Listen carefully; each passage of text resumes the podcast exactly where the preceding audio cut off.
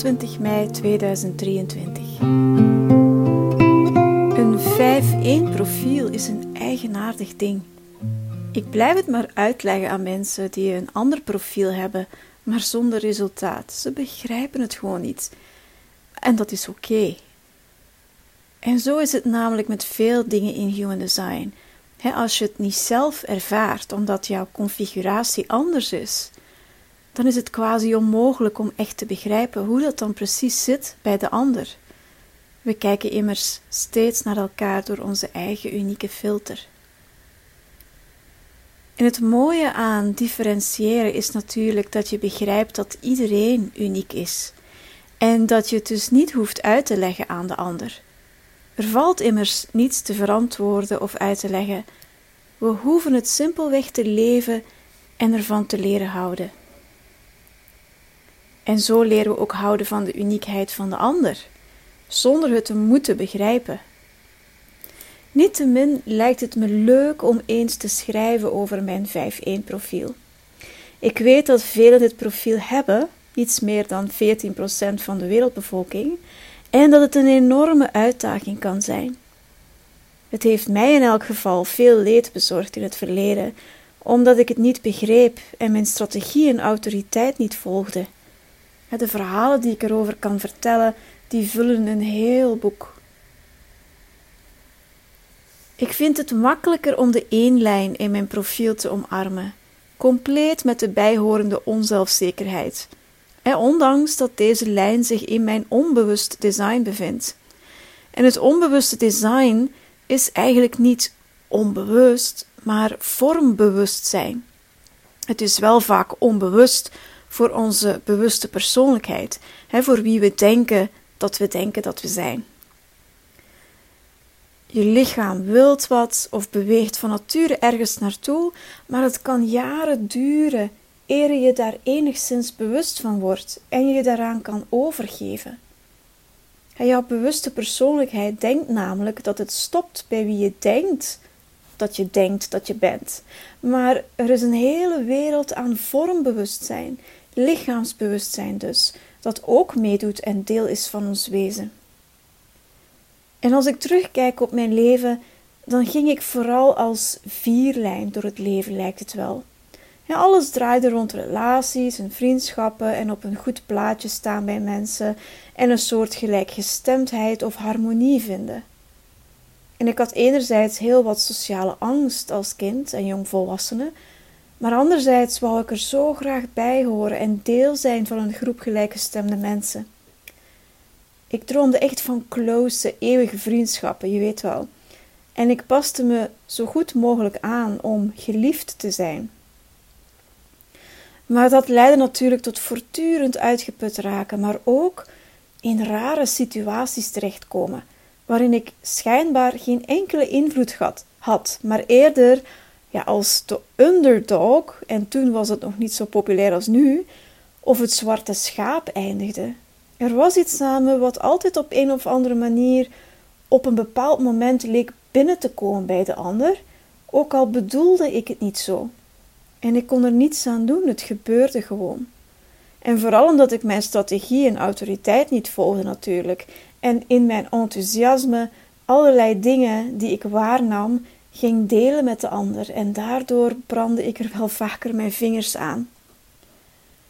Ik dacht namelijk dat door die dingen te delen mensen mij dankbaar zouden zijn. Het dat ik daardoor een hoger aanzien zou krijgen binnen een groep of vriendschap. Dat ik hen op die manier hielp.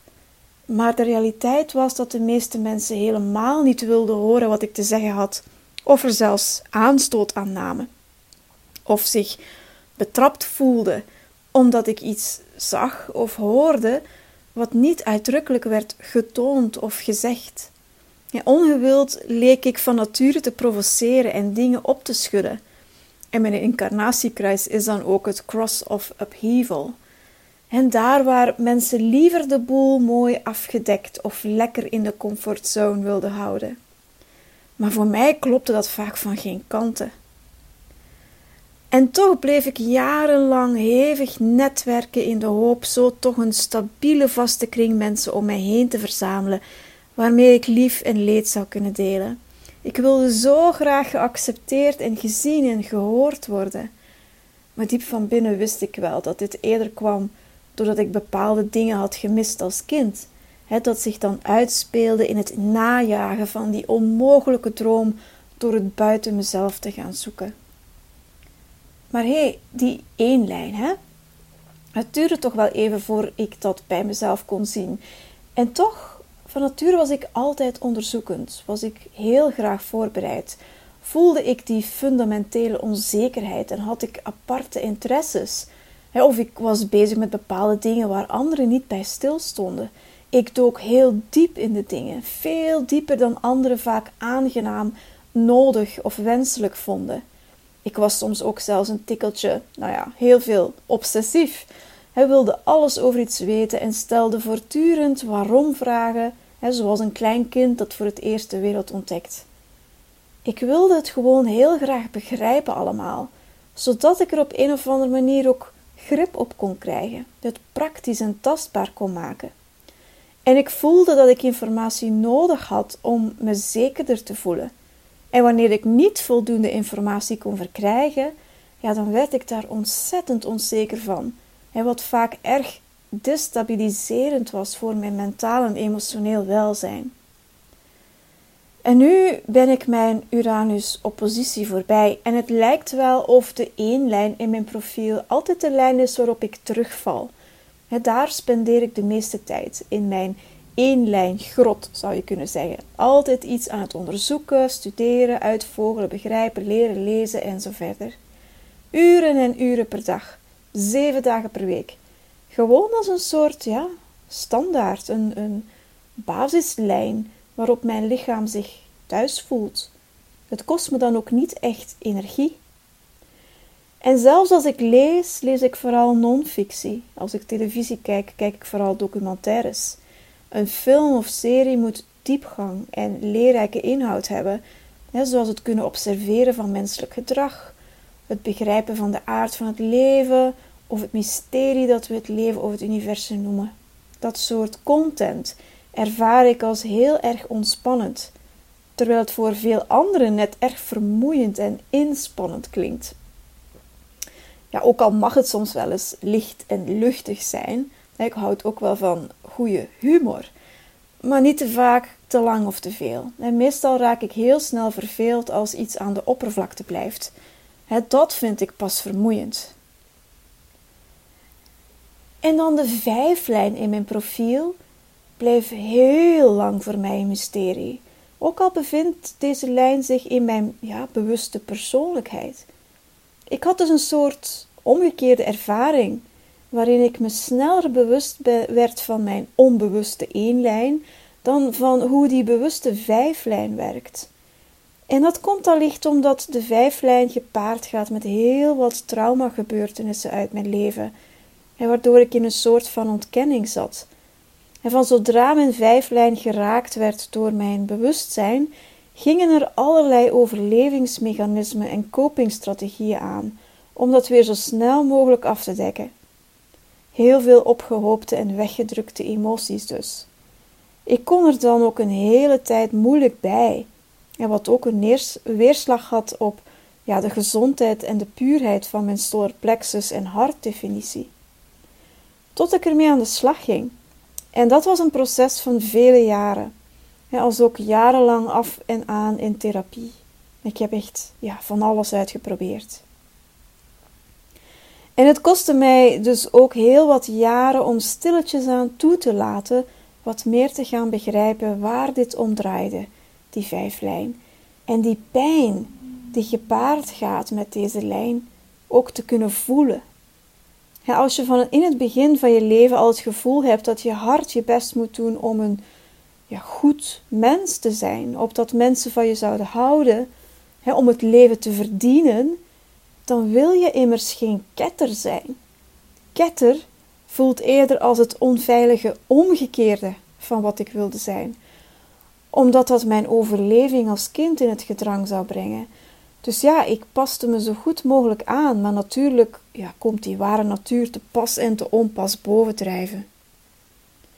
En voor mij zit het verschil vooral in het volgen van mijn strategie en autoriteit. Ik besef dat ik de ketter niet uit mijn natuur kan wissen, op geen enkele manier. En dus heb ik geleerd dat deel van mezelf te accepteren. En nu begin ik er stilaan ook van te houden. Door mijn strategie en autoriteit steeds meer te volgen, merkte ik dat ik meer vertrouwen begon te krijgen in hoe ik van nature door het leven bewoog, omdat het me veel meer opbracht dan het vasthouden aan die overlevingsmechanismen. En het heeft wel iets, die ketterkant van mij. Maar ja, het merendeel van mijn leven heb ik het daar echt, echt erg moeilijk mee gehad. omdat het mede ja, niet sociaal wenselijk was dat die ketter af en toe naar boven kwam. En zeker niet toen ik nog op school zat en ik als de dood was om op die manier gezien te worden door anderen. Want ja, met die consequenties dacht ik niet te kunnen leven. En dus probeerde ik die kant van mezelf te onderdrukken of te doen alsof dat geen deel van mij was. Ik leefde dus alsof ik iemand anders was. Ja, maar uiteraard hield ik dat niet vol, hè? En dan kwam die kant van mij naar boven op de meest ongepaste momenten. En wanneer de spanning de pan uitswingt en ik het gewoon niet meer kon houden. Mijn lijf ging er ook aan onderdoor. En mentaal en emotioneel zette ik mezelf ontzettend onder druk. Vreselijke toestanden maakte ik dan mee. Als ik die verhalen zou vertellen, jeetje, dan geloof je het allicht niet. Maar de meeste ketters kunnen allicht verhalen vertellen die zo thuis zouden kunnen horen in een of andere soapserie of telenovelle. En wat ik er dan vooral van onthield, was dat mijn ketterkant erg onvoorspelbaar was. Ik had het zelf niet in de gaten wanneer anderen plots ja, een probleem zagen en waarom ze mij daarvoor dan als zondebok aanduiden. Ook al deed ik er alles aan om me aan te passen en anderen te plezieren. En dan opeens merk je dat het gebeurt en dan kan een situatie in een fractie van een seconde helemaal escaleren. Ja, en dan werd de grond van onder mijn voeten weggeslagen. Althans, zo voelde het. Het gebeurde gewoon en ik moest het maar ondergaan. En vaak dacht ik dan dat ik in een soort film zat of zo. Want wat er gebeurde was soms echt te bizar voor woorden. De pokkensprongen van mensen om me heen die ik heb aanschouwd. Het kwam vaak als een schok, waar ik dagen, weken of soms maandenlang van moest recupereren. En het duurde vaak erg lang voor ik begreep wat er was gebeurd en hoe ik dat een plaats kon geven, wat mijn rol daarin was. En het sloeg dan ook vaak diepe wonden en het haalde heel wat wantrouwen voor de andere mezelf naar boven. En toen wist ik nog niets af van Human Design Mechanica en dacht ik dus ja, dat er iets grondig mis met mij was, of dat er iets mis was met de ander. Het gaf me ook steeds weer een enorme knauw in mijn zelfvertrouwen. En het is dan ook nog niet zo lang geleden dat ik eindelijk de voordelen begon te zien van die vijflijnrol. En mijn verlangen om deel uit te maken van een groep is intussen zo goed als verdwenen door het deconditioneren. En in de voorbije tien jaar heb ik dan ook enorm veel werk verzet in het doorwerken van traumatische gebeurtenissen uit het verleden. En nu zie ik de ketter als een heuse kracht. Maar toch, het blijft wel een enorme uitdaging, want ja, pijn in het leven is natuurlijk niet te vermijden. Maar daarom hoeft het nog geen lijdensweg te zijn. En als ik dan beide lijnen samenbreng, dan zie ik hoe mijn lichaam me steeds weer in die ja, onderzoekende rol trekt wanneer er geen uitnodiging komt van de buitenwereld die een ja, redder van de dag nodig heeft. En daar spendeer ik de meeste tijd in die één lijn, in mijn eigen aura. Ik onderzoek, ik leer, ik studeer, ik graaf en ik ga tot op de bodem. En zo breng ik dagelijks heel wat tijd door op mijn kamertje, mijn knusse kantoor op de eerste verdieping, waar ik studiemateriaal om me heen verzamel, online en offline, en waar ik makkelijk toegang heb tot het internet en wat ook echt mijn ruimte is, met mijn spulletjes en de wereld van informatie voor mij toegankelijk met een enkele muisklik. En Ra Uruhu maakte de vergelijking altijd met de kelder onder de grond bij een eenlijn. Een plek waar je aan het fundament werkt. En het fundament van een huis ligt dan ook onder het huis. En waar niemand jou kan zien, zodat je niet wordt gestoord. En als ik in mijn eenlijnzone zit, ja, dan lijkt het ook alsof de wereld om me heen ophoudt te bestaan. Althans, ik word niet graag gestoord als ik aan het onderzoeken en leren ben. Mijn man heeft dat ondertussen al ondervonden. En ik verlaat ook niet graag die plek als ik niet eerst voldoende informatie heb kunnen vergaren en verwerken. Als ik me niet voldoende voorbereid voel. En die kantoorplek op de eerste verdieping zou je wel kunnen zien als een typische vijflijnplek ook, waar ik geduldig zit te wachten op een uitnodiging van de buitenwereld. Het licht is aan in de kamer, maar er hangt een gordijn, zodat je alleen glimpen van mijn silhouet kan opvangen. Maar je kan me niet echt zien. je ziet mijn silhouet, maar niet wie ik echt ben. En dus gaat jouw verbeelding wil staan van de projecties die je over me hebt. En daar heb ik dan mee te dealen. Als één lijn werk ik aan een stevig en solide fundament waarbinnen ik een uiterlijke autoriteit kan zijn voor de ander.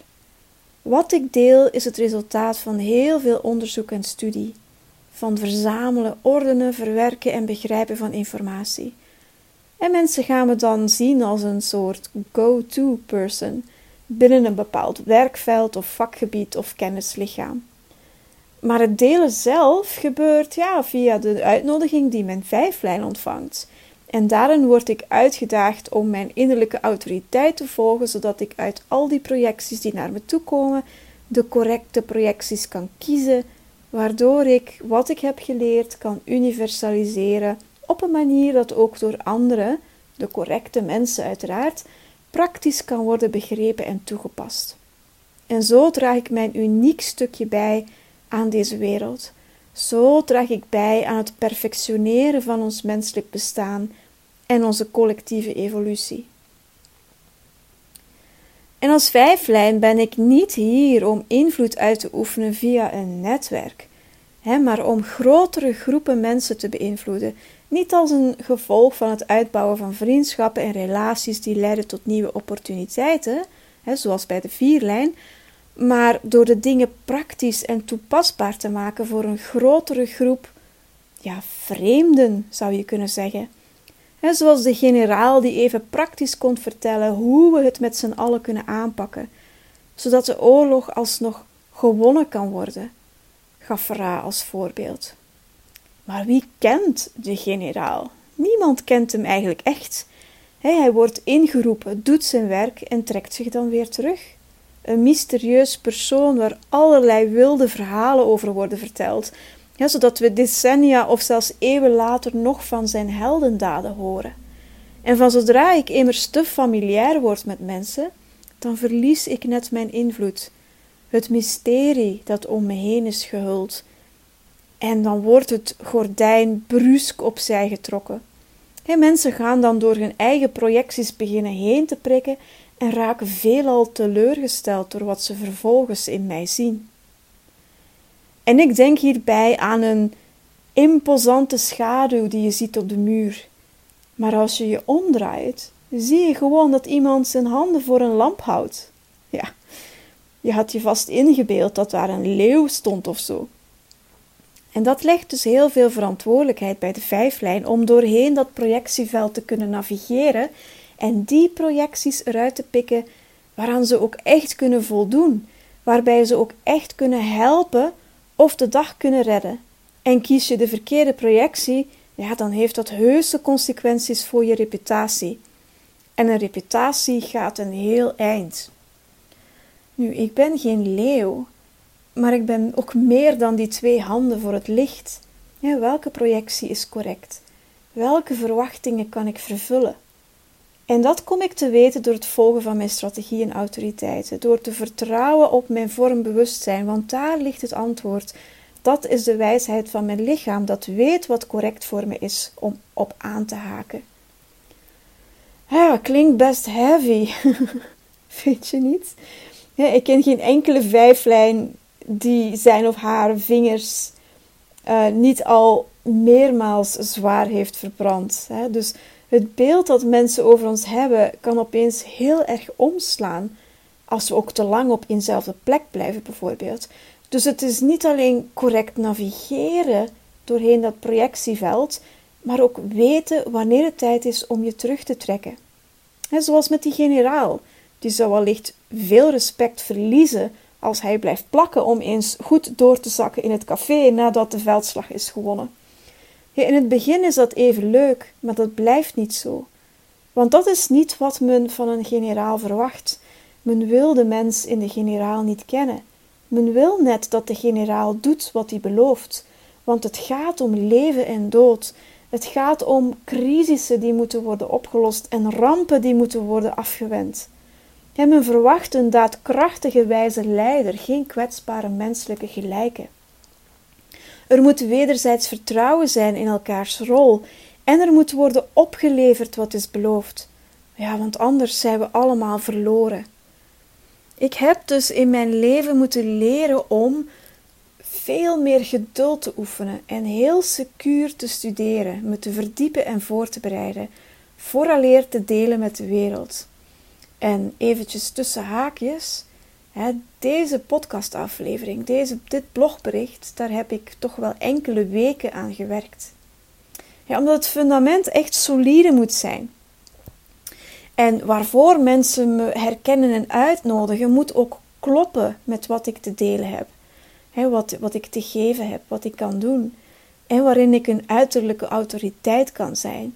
Dus timing is heel erg belangrijk ook.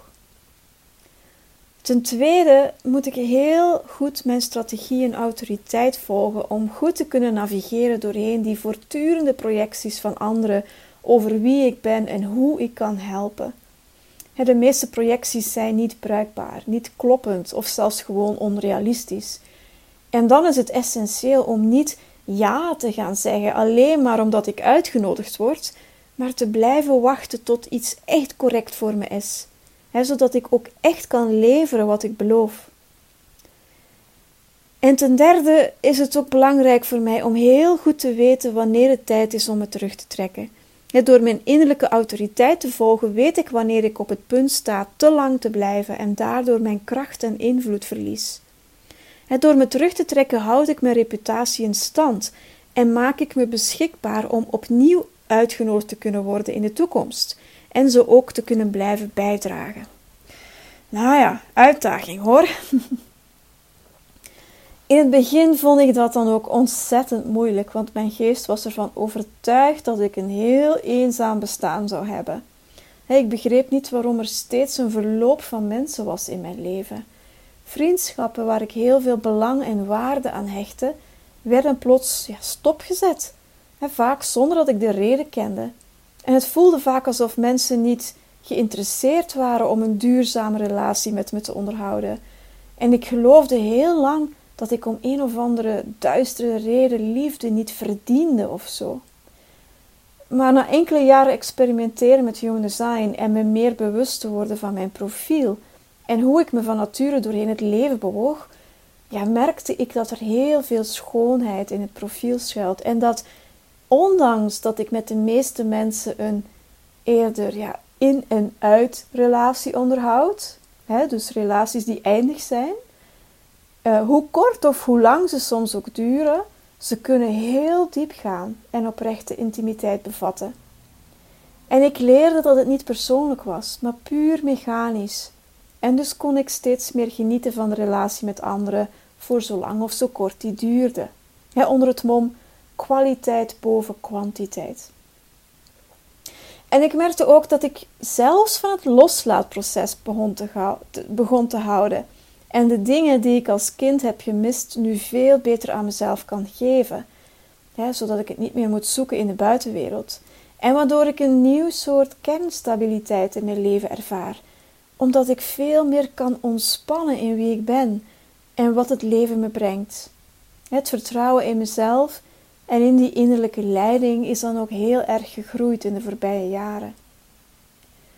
En de onzekerheid die ik vaak voel als één lijn, zie ik nu als een ja, wijze leraar die ik verwelkom.